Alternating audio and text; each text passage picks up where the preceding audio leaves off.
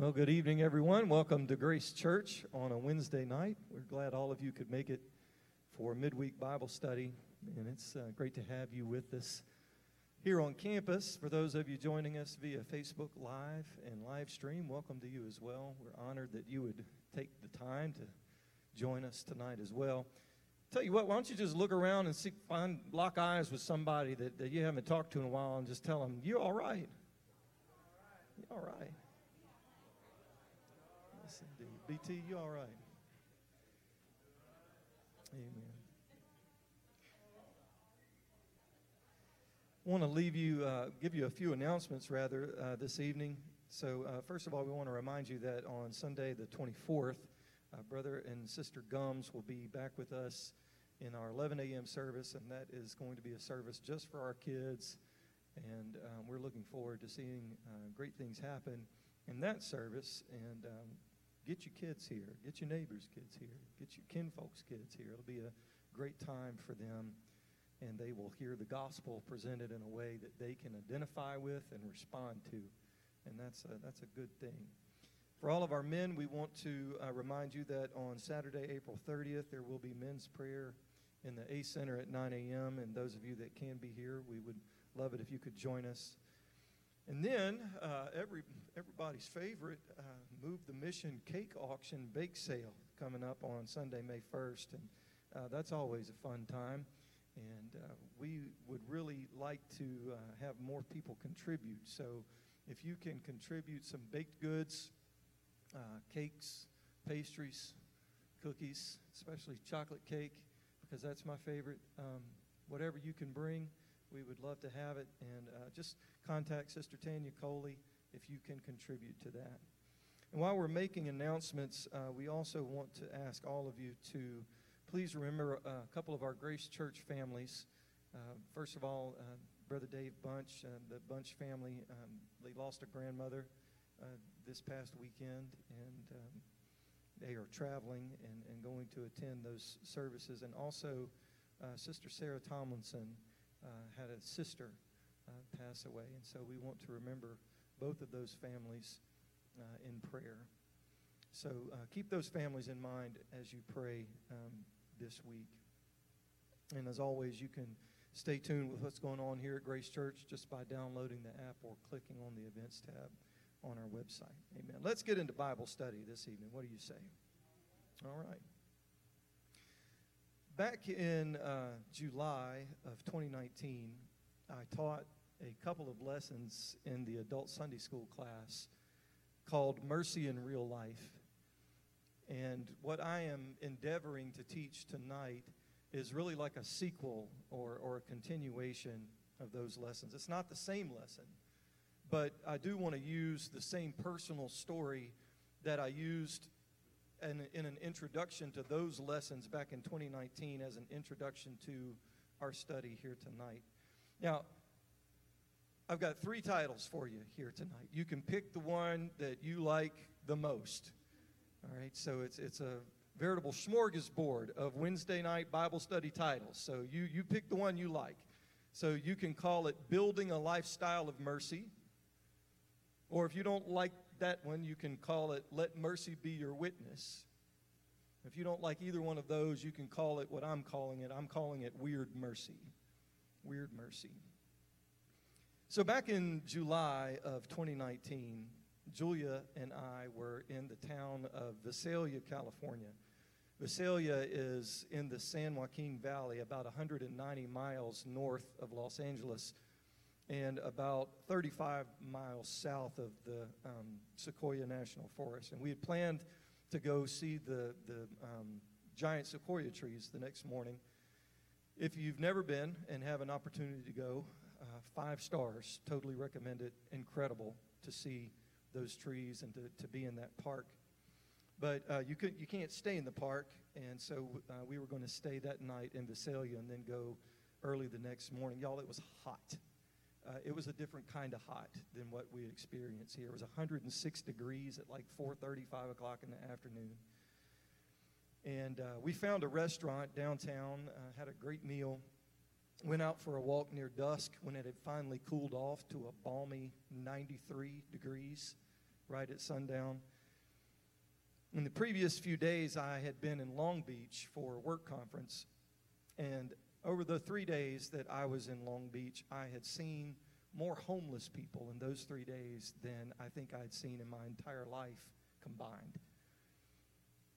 There's uh, an even larger population of homeless people in Los Angeles. A 2019 report uh, from the city of Los Angeles said over 59,000 homeless people on the streets of Los Angeles. It's probably gotten worse since then. I don't know that that's gotten better. So, Julia and I had seen evidence of a lot of makeshift shelters made out of tents and made out of blue tarps. And we were on our drive northward out of Los Angeles, and um, you could see like tent cities just along the interstate as we were driving out of Los Angeles. And in my naivety, I thought that after we got out of Los Angeles, we would be leaving that scene behind. Uh, but there in the very hot but clean streets of Visalia was another homeless man sitting on a bench in that downtown area with all of his earthly belongings just piled up around his feet there on the, on the bench. And he, ha- he had his shirt off, which was kind of understandable considering how hot it was. He wasn't bothering anybody. He was just sitting there on the bench, one leg crossed over the other. If it hadn't been for all of the stuff that he had piled up around his feet, you looked at him, you would have just thought he was just some eccentric local, uh, you know, taking in the taking in the evening before he went home.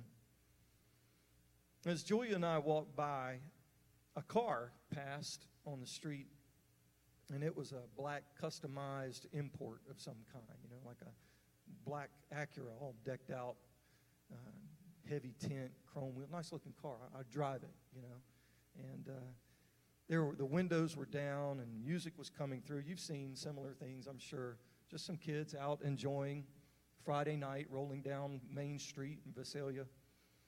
Except as they passed by, a, a kid in the in the passenger seat, he, he leaned out of the window like for a second, I thought he was trying to crawl out of the window. He leaned out of the window. And with a laugh, he, he yelled at the homeless man sitting on the bench. He yelled, Hey, man, why don't you put on a shirt? And I, I really doubt that the kid in the car heard the man's reply over the music that was in the car, but I did. I heard what he said. Because in a quiet and very resigned voice, he said, maybe next week. That was it, nothing else. Didn't curse, he didn't laugh. Just maybe next week. And y'all, I'm not being melodramatic whenever I say this. It struck me because I, I heard a lifetime of hopelessness in that one simple statement. Just three words. Maybe next week but they said so much. And the car drove off, and the homeless man sat there, and Julia and I walked on by. But in my heart, I thought, man, what a, what a punk. What a punk. What a jerk. I mean, what is, what is your problem, dude? I mean, how heartless can you be? Why, why pile on the ridicule like that and kick somebody whenever he's obviously already down. What's wrong with you? How could you be so heartless and, and cruel and make fun of somebody in that position? It's not like this man wants to be homeless. It's not like he wants to be sitting there on this bench with all of his earthly possessions piled up around his feet with no place to go whenever the sun goes down. And I had a moment, y'all, where I, I seriously considered turning around going back to that man and taking off my shirt and giving it to him. But I didn't. Because I don't want to be I don't want to get arrested for public indecency. And I don't want to be, you know, dr- disowned by my wife for public indecency because whenever you look like the Pillsbury Doughboy and you take off your shirt, that's what happens. So I didn't do that. You're welcome for that visual image. So I didn't take off my shirt and give it to the homeless man, but I do, I wish that I had done something. I wish that I had done something, anything, to show that man some mercy. That whole episode took about 15 seconds. But it's almost three years later, and I still think about it.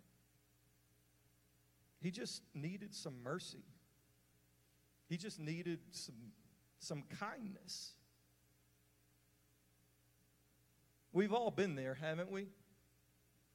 Maybe not shirtless and homeless sitting on a bench in Visalia, California, but we've all been there. In a place where we just needed some mercy. We just needed somebody to show us some kindness. So, with that picture in mind, let's, let's get to it tonight and dive in. Talking about, I don't know what you called it, I'm calling it weird mercy. But I want to talk to you for a little bit about why we need mercy and why we need to be merciful. Hebrews chapter 4 verse 16 in the New Living Translation says this. It says, "Let us come boldly to the throne of our gracious God." There we will receive his mercy, and we will find grace to help us when we need it most. Jesus' ministry was all about mercy. In fact, there wasn't a single person that he didn't show mercy to. Blind people, lame people, leprous people, demon possessed people, sinful people, doubting people, questioning people, immoral people, Jesus showed them all mercy. And if we are Christians, if we are Christ like, that's what Christian means. If we are disciples of Jesus who endeavor to be like him and live like he lived, well, guess what? Mercy then should be a conspicuous part of our nature, just like Jesus. Jesus was so merciful, it made him conspicuous. It, it made him weird. He was so merciful, not only did he stand out, but people didn't know how to take it. You've got to remember that in this time and in this culture, if you had bad things happen to you, it was because you deserved it. And if you had good things happen to you, it's because you deserved it. So if you were lame or blind or leprous, then obviously it's your fault. You had done something wrong and you were being punished. Whereas if you were blessed and wealthy and healthy, then you deserved it. You'd done a, a lot of good and righteous things. So for Jesus to show mercy and compassion to those that were leprous and lame and blind and demon possessed and begging meant that he was showing mercy to people who were just getting what they deserved.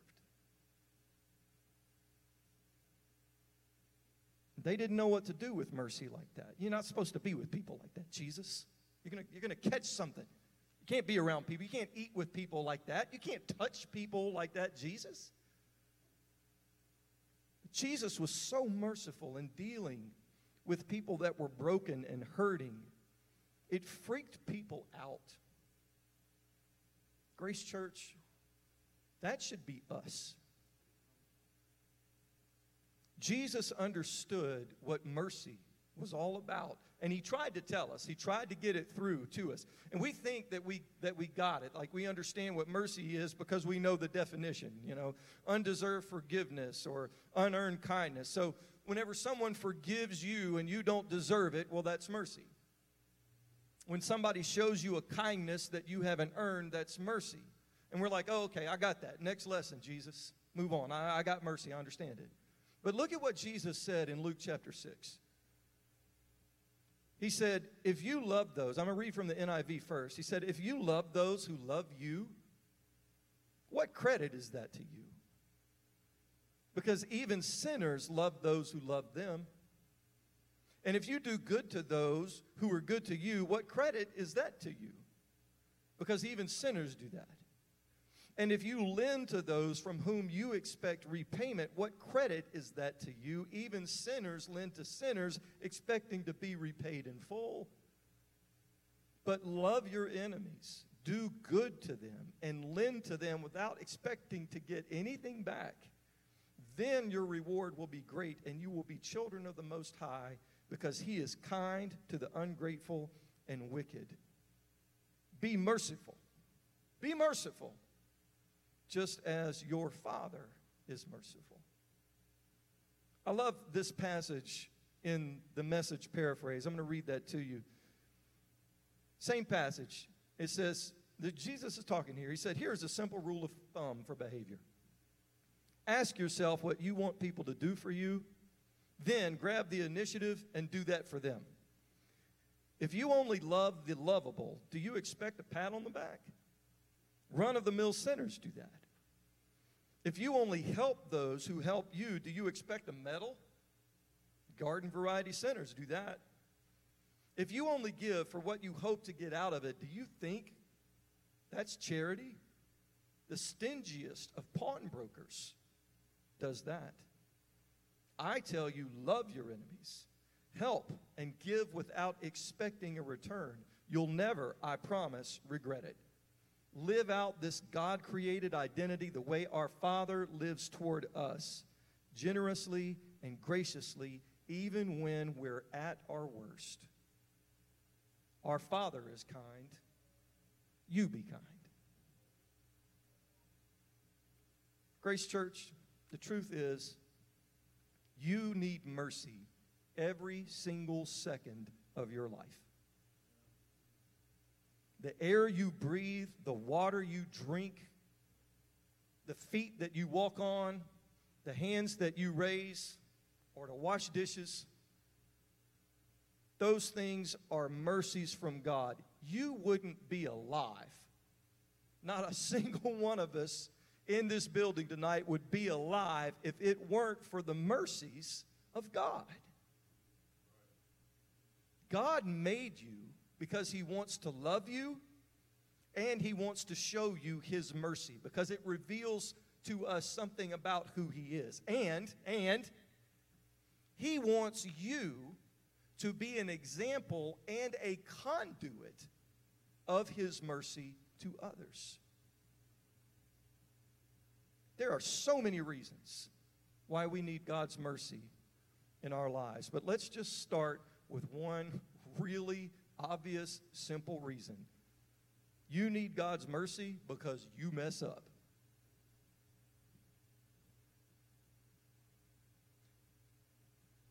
I'll try that again. You need God's mercy because you mess up. That's a little better. We all do. Now, look, this is going to be a shock to my wife, but none of us are perfect. Not even me. Sorry, babe. 30 years. Time you learn the truth. I'm not perfect. She's let down. Shocked, I tell you. None of us are perfect. Look, we don't even measure up. Watch this. We don't even measure up to our own standards of behavior whenever it comes to what's right. Do we? Much less God's standards. Ecclesiastes 7 and 20 in the New Living says this says, Not a single person on earth is always good and never sins. That's pretty straightforward. Not a single person. And James 3 and 2 says, We all stumble in many ways. Look at your neighbor and tell him, Many. Many ways. You mess up a lot, a lot of different ways. Have you ever stumbled with your words and said something you really shouldn't have said? What about have you ever stumbled with your attitude? Have you ever had a bad attitude? Have you ever stumbled in your actions and done something you really you shouldn't have done? What about your emotions? Have you ever stumbled with your emotions and let them take control? Maybe you've shown the wrong emotional response in a relationship and ended up hurting someone. Now, can we just get a raise of hands? If any of those following questions apply to you, would you be willing to raise your hand? Some of you are raising two hands. That's wonderful. We are of the same mind. Yes, raise both hands and both feet. Let me ask you something. Whenever you keep stumbling over your sins and mistakes, how does God respond to you?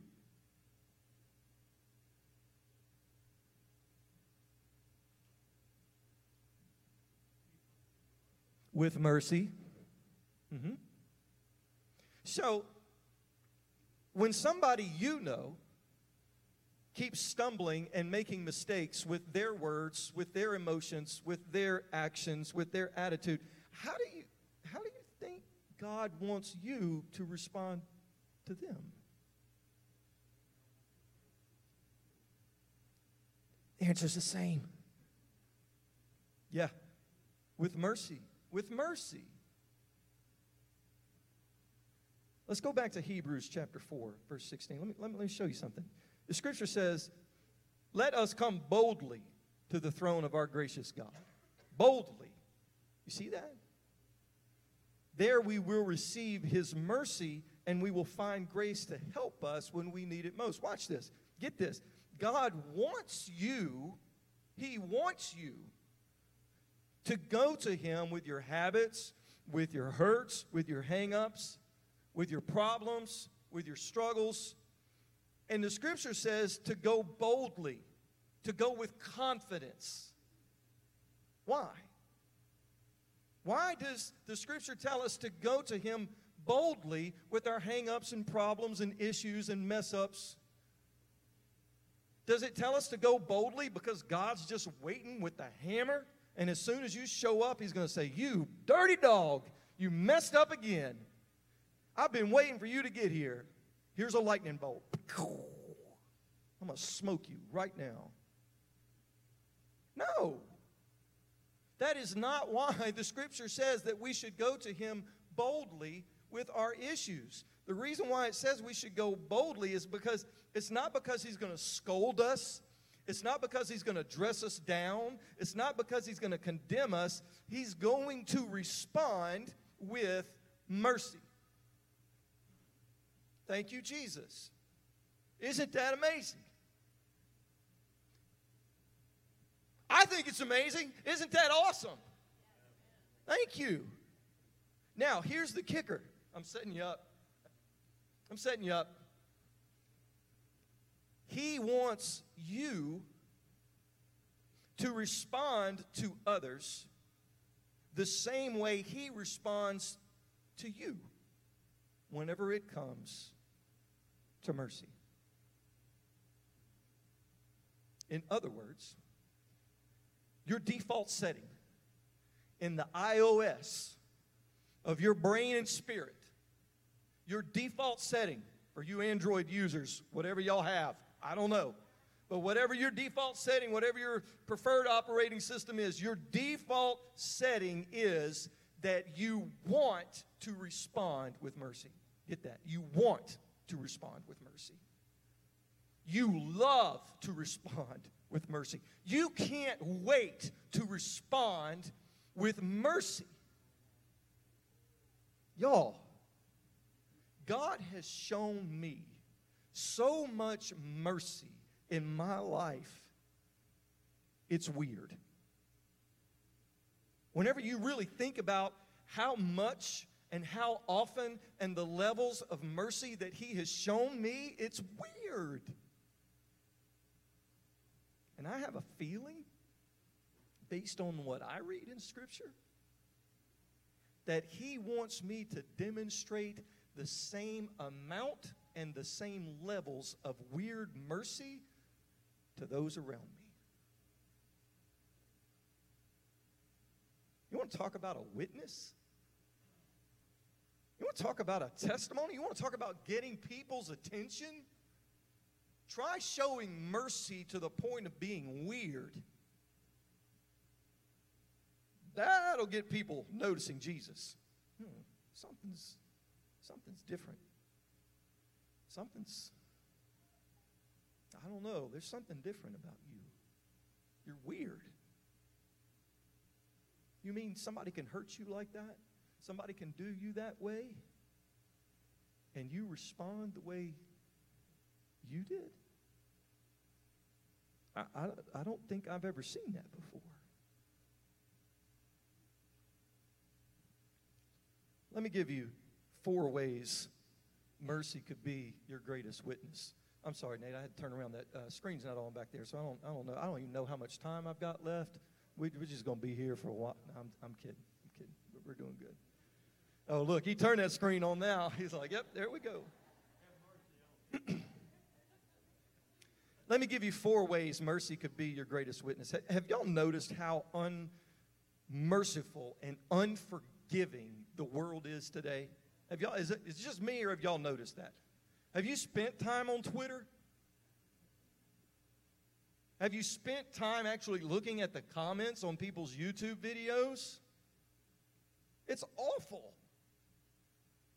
It seems like the highest form of humor in our society today, I talked about this the other night. It's like the highest form of humor in, in our world today is the put down. Like comedians get paid to be sarcastic and cynical and take jabs at people. And society celebrates that as being clever or edgy. And we eat it up. But when people see somebody showing mercy, especially considering how rude and mean society is in general, it's weird and they want to know why. And it points people to Jesus. So I'm going to give you four things that you can do to build a lifestyle of mercy.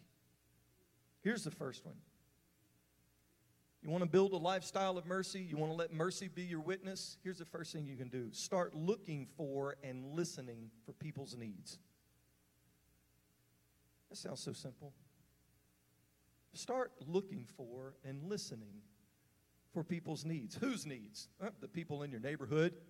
Tell you what, back that up. Start at home. The people in your house, they probably need they probably need mercy.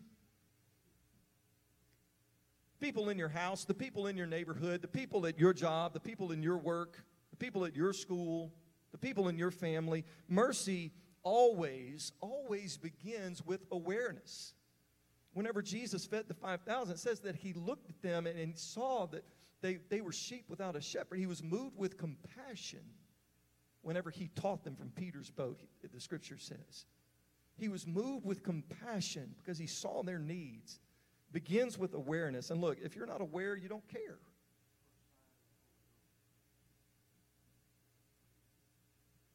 Philippians 2 verses 3 through 4 says, Do nothing out of selfish ambition or vain conceit. Rather, in humility, value others above yourselves.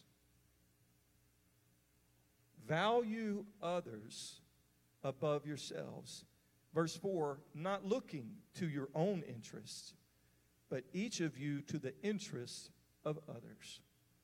Be aware of what others need. You know what? You don't struggle with being merciful because you're a bad person. I'm looking around the room tonight, know most of you. I don't see a single bad person. Not even you, Sister Patricia. There's not a single bad person here. You don't struggle with being merciful. I just had to wake y'all up a little bit. I'll pay for it later. I'll pay for it later. You don't struggle with being merciful because you're a bad person. You struggle with being merciful because you're a busy person. Busyness is the number one destroyer of mercy in your life. Because when you're moving from event to event, putting out this fire, putting out that fire, going from this hobby to the next hobby, it, it task to task, it's hard for you to stop long enough to pay attention to the people around you.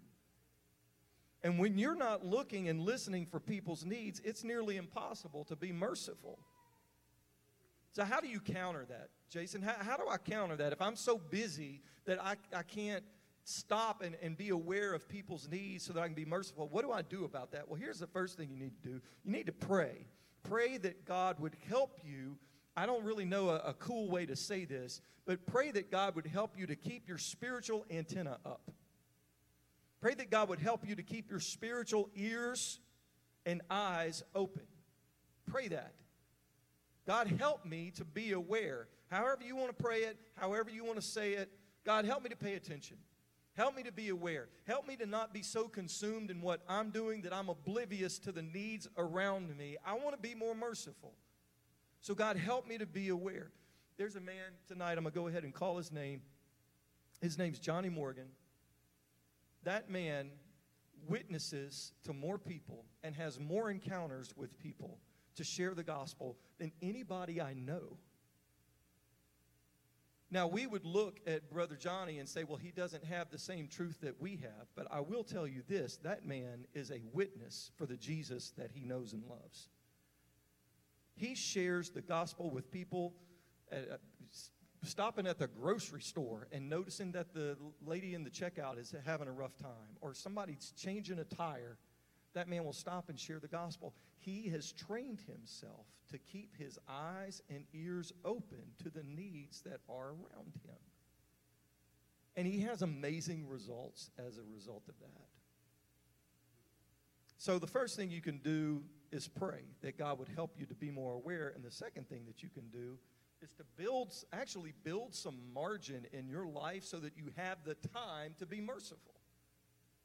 I don't know that I can get any more practical than what I'm doing right now. But let me ask you a question Do you really need to be doing everything that you're doing? Do you really need, come on, y'all, to be doing everything that you're doing? How much time did you give Facebook or Netflix or TikTok this week? How much time did you give to, to three different hobbies this week? Here's my question I'm not trying to make anybody feel bad. I'm trying to get you to do just an honest evaluation. Is there anything in your life right now that you could quit doing just so that you could have enough margin in your life so that you can listen for needs? Now, if you're not interested in building a lifestyle of mercy, if you're not interested in letting mercy be your witness, that's not a question you want to engage with. But if this is something that you really want to do, then you've got to eliminate the enemy of mercy in your life that's busyness. And it's going to require building some margin in. So that's number one. Just be aware. Start looking for and listening for people's needs. I'm talking about four things that you can do to build a lifestyle of mercy. Here's number two don't be offended by the sins of others we are so much more tolerant of our own sins than we are the sins of others. But don't be offended by the sins of others. You can't say, look, I'm going to show you some mercy, but you need to go clean up your life first, then come back and we'll talk about it. Mm-mm. Mercy is unconditional. If you're going to show mercy to people, you can't be offended by them. You can't minister to people if you're looking down on them. Jesus wasn't offended by people's sins. In fact, whenever I read the Gospels, I see Jesus hanging out with sinners a lot. Jesus hung out with sinners so much that he was even accused of being guilty by association. Because he spent time with people that were corrupt, that were unloving, that were messed up, they had bad motives, they were manipulative, they were immoral. And Jesus hung out with them. And to that point, every single person in the room tonight, tonight should say, Thank you, Jesus. I am so glad that you hung out with people like that, Jesus. I'm glad that you accepted people like that, Jesus, because that means you accept people like me. And look, that acceptance doesn't mean that Jesus approved of everything they did. He didn't. God doesn't approve of everything you do. And He accepts you completely. Showing mercy, listen to this showing mercy doesn't mean that you say everything someone does is okay. That's not showing mercy. Drug addiction isn't okay. Alcoholism isn't okay. Adultery isn't okay. Abuse isn't okay. Lying isn't okay. Lust isn't okay. Gossip and slander They're not okay. Hatred and bitterness, those things are not okay. But you can still show mercy. You can do for others what Christ did for you.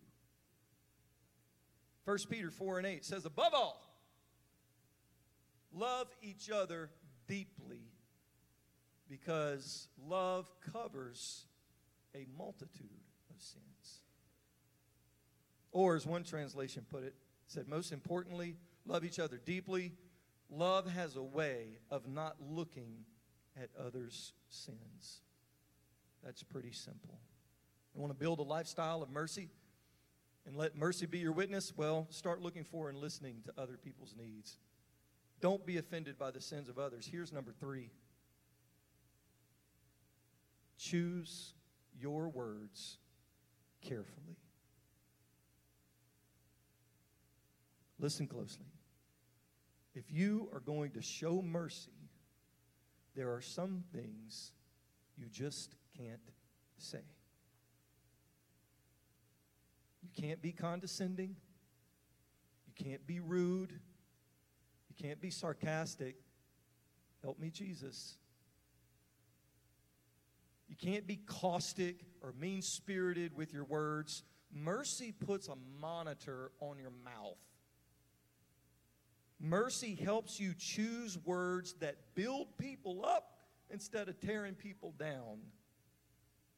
Colossians chapter 4 verse 6 says it this way, "Let your conversation be always full of grace, seasoned with salt, so that you may know how to answer everyone." Another translation said it like this, "When you talk, you should always be kind and pleasant, so that you will be able to answer everyone in the way that you should. Now, look, maybe you grew up in an environment where it was common in your house or your family to put people down, put each other down. And you've noticed that you've developed like that same pattern in your life. Oh, what a, you know, I'm, I'm doing the same thing that, that they did. And now I find myself doing it. How, how do I break that habit, Jason? How do I get out of that pattern, that mindset? The biggest thing that you can do if you find yourself in that position where, where you, you, you are caustic, you are sarcastic, you, you give put downs, you know it's, it's, not, it's not what God wants you to do, you know you need to choose your words better. How can I break out of that habit? The best advice I can give you is to ask God for wisdom specifically. Ask him for wisdom. And here's why James 3 17 and 18 says this But the wisdom that comes from heaven is first of all pure, then peace loving, considerate, submissive, full of mercy and good fruit, impartial and sincere. Then it says, Peacemakers who sow in peace reap a harvest of righteousness. I want you to notice two things about this passage. First of all, it says that wisdom from heaven is associated with being peace loving, considerate, submissive, sincere, sincere, and full of mercy. So, if you need to break a sarcastic, mean spirited, caustic pattern of speech, ask God for wisdom. Because the scripture says that wisdom from heaven gives you those things. And James also says that if we ask him for wisdom, he will give us for wisdom and he won't ridicule us for asking. He will not upbraid for you King James purists, is what it says. If any of you lack wisdom, let him ask. He will not upbraid. The second thing I want you to notice about this passage from James chapter 3 James 3, the whole chapter is all about the power of the tongue. And I, this is how James ends the chapter. So he ends the chapter about the power of the tongue by saying this Peacemakers who sow in peace reap a harvest of righteousness. So keep it in context. You want to reap a good harvest in your life? I don't know about y'all. I want a harvest of righteousness. I've sown a lot of bad seed in my life. I don't want to reap that harvest. I need Jesus to spray like some Holy Ghost roundup on those seeds. I don't want to reap those. I want to reap a good harvest. Amen? Well, here's, here's, here's the point. Here's the way you get there. The scripture says that peacemakers who sow in peace, they reap a harvest of righteousness. Sow in peace how? Well, all of James 3 is about this thing right here. So you sow in peace with your tongue, with your words. So speak words that are merciful. Ask for wisdom, speak words that are merciful, and you will reap a harvest of righteousness. The wiser you become, the more merciful you'll be to the people around you, no matter how much they disagree with you, no matter how much they dislike you. That's because the more you understand the hurts of other people, you have wisdom. The more you understand the hurts of other people, the more likely you are to cut them some slack and show them mercy. All right, here we go. Number four. You want to build a lifestyle of mercy? You want to let mercy be your witness? Start looking for and listening for other people's needs. Don't be offended by the sins of others. Choose your words carefully. And number four, value saving people over keeping rules.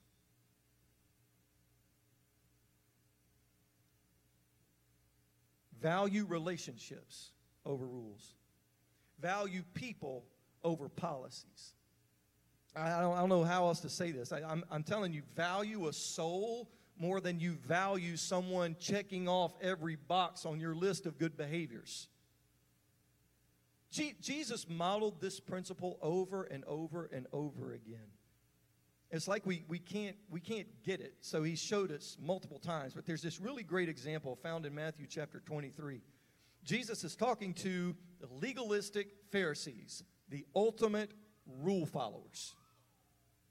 And he said to the Pharisees, he said, You are careful to tithe on the tiniest income from your herb gardens, but you ignore the more important aspects of the law justice, mercy, and faith.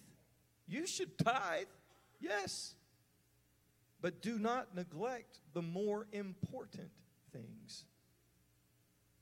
Jesus Jesus did not like how the Pharisees prioritized tithing on their herb gardens over what he called, not me, Jesus, over what Jesus called the more important things in the law, like treating people fairly, showing people mercy, and having faith. And Jesus, he, he keyed in on something here. See, the Pharisees, had extended the scope and intent of the tithe because they did not want to be found in error. So they made what God had intended as a conduit of his blessing to his people, the tithe. They took what God intended as a conduit of blessing and made it apply to all kinds of things that God never included for the sake of having a righteous appearance.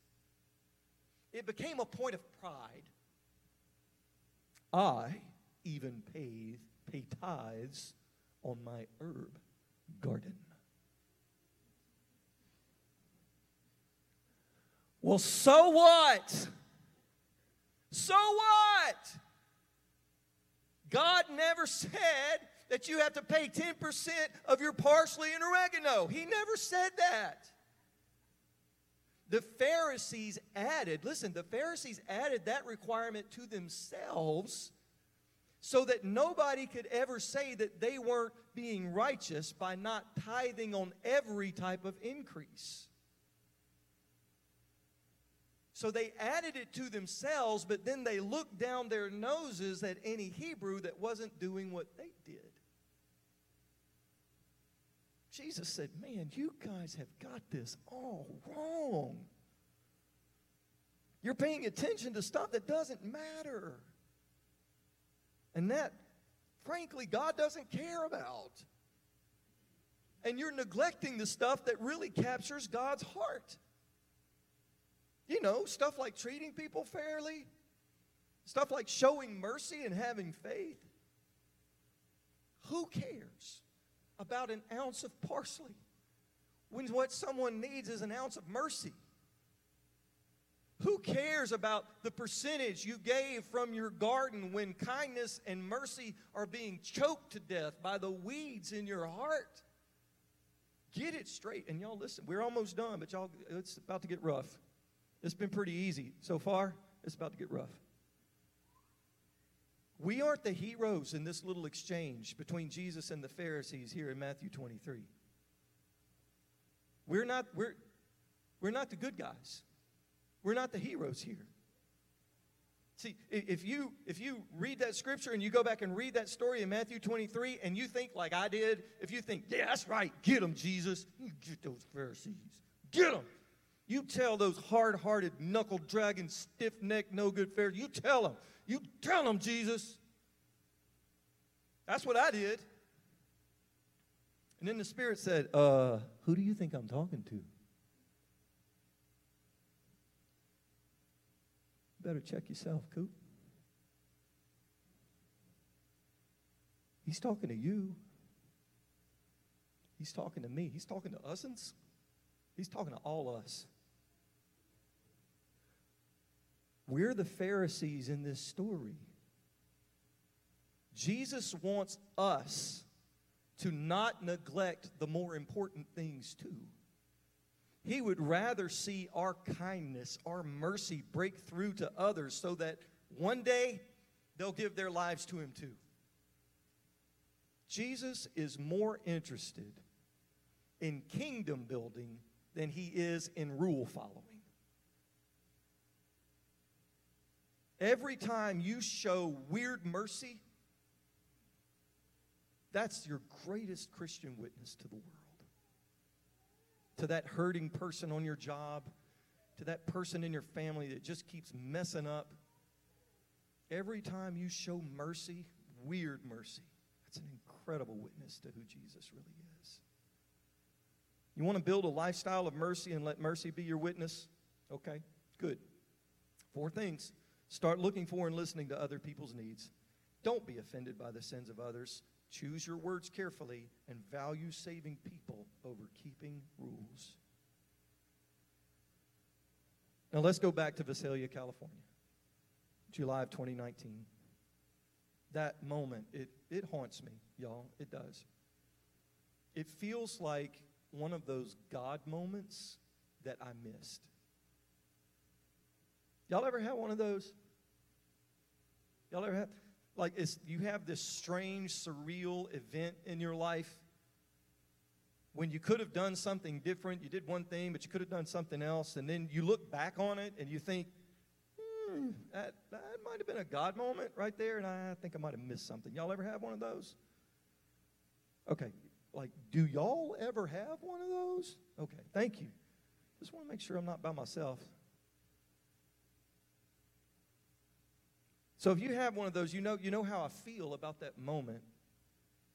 But look, I, I don't know what kind of difference I could have made in that man's life. If, I, if I'd given him my shirt, I don't know how much money I had in my wallet. Knowing me, probably not much. If I had 20 bucks, 50 bucks, 100 bucks, if I'd given him my shirt, if I'd given him $20 or $100, if I'd bought him dinner, if I'd sat there on the bench and talked to him about Jesus, or if I'd have just offered him a kind word? Or what if I'd have done all of those things? I don't know if I would have made any kind of lasting impact on that man's life. I don't know. But I guess the really sad thing is, I'll never know. Because some opportunities for mercy only come along once. Some chances that we have at weird mercy, they're only there for a moment. Sobering, isn't it? So I don't know what type of impact I really could have had on that man. Here's what I do know I do know this not taking that opportunity, not speaking up, not stepping up, not taking a risk definitely impacted me. Definitely changed my heart. There's, there's, this, there's this twinge of regret, Sister Eton. A question that I'll always have about what if? associated with that memory. So, what about you? What opportunity for mercy is right in front of you tonight? What chance at showing weird mercy to someone who really needs it will you have tomorrow? What chance at showing weird mercy to someone who really needs it will you have before you come back to church on Sunday? What will you miss if you miss it? What will you regret if you don't respond?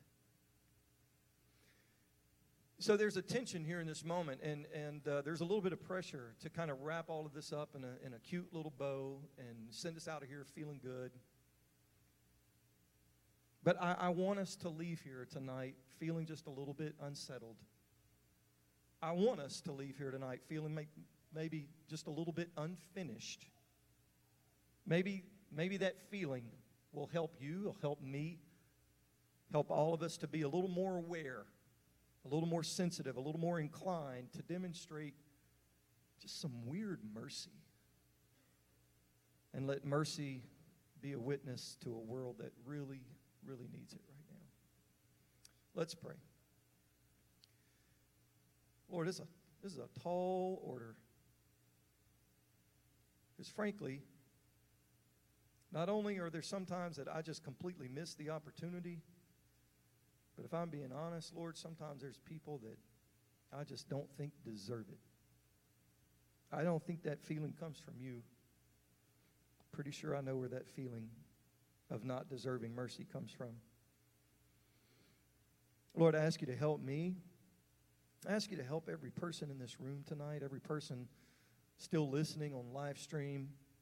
Lord, to just be more merciful, to be more aware of the needs around us. Help us, God. Give us wisdom. Wisdom in how we, we extend our spiritual ears and extend our spiritual eyes to take in the needs of others. Lord, help us to, to not be offended by the sin of others, but Lord, to accept them. Not that their sin's okay, it's not.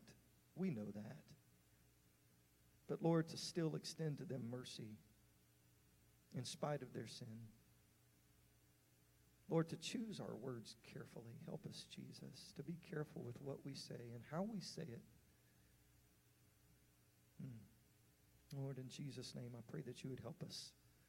Help us to, to walk the balance of adhering to the principles of your word, embracing doctrine, but Lord, also understanding that there's a soul at stake and that you valued relationships with people over rules so many times. Give us wisdom about all of that, Lord, because we need it. In Jesus' name, amen. God bless you tonight. Thanks for hanging with me. You are dismissed. We'll see you Sunday.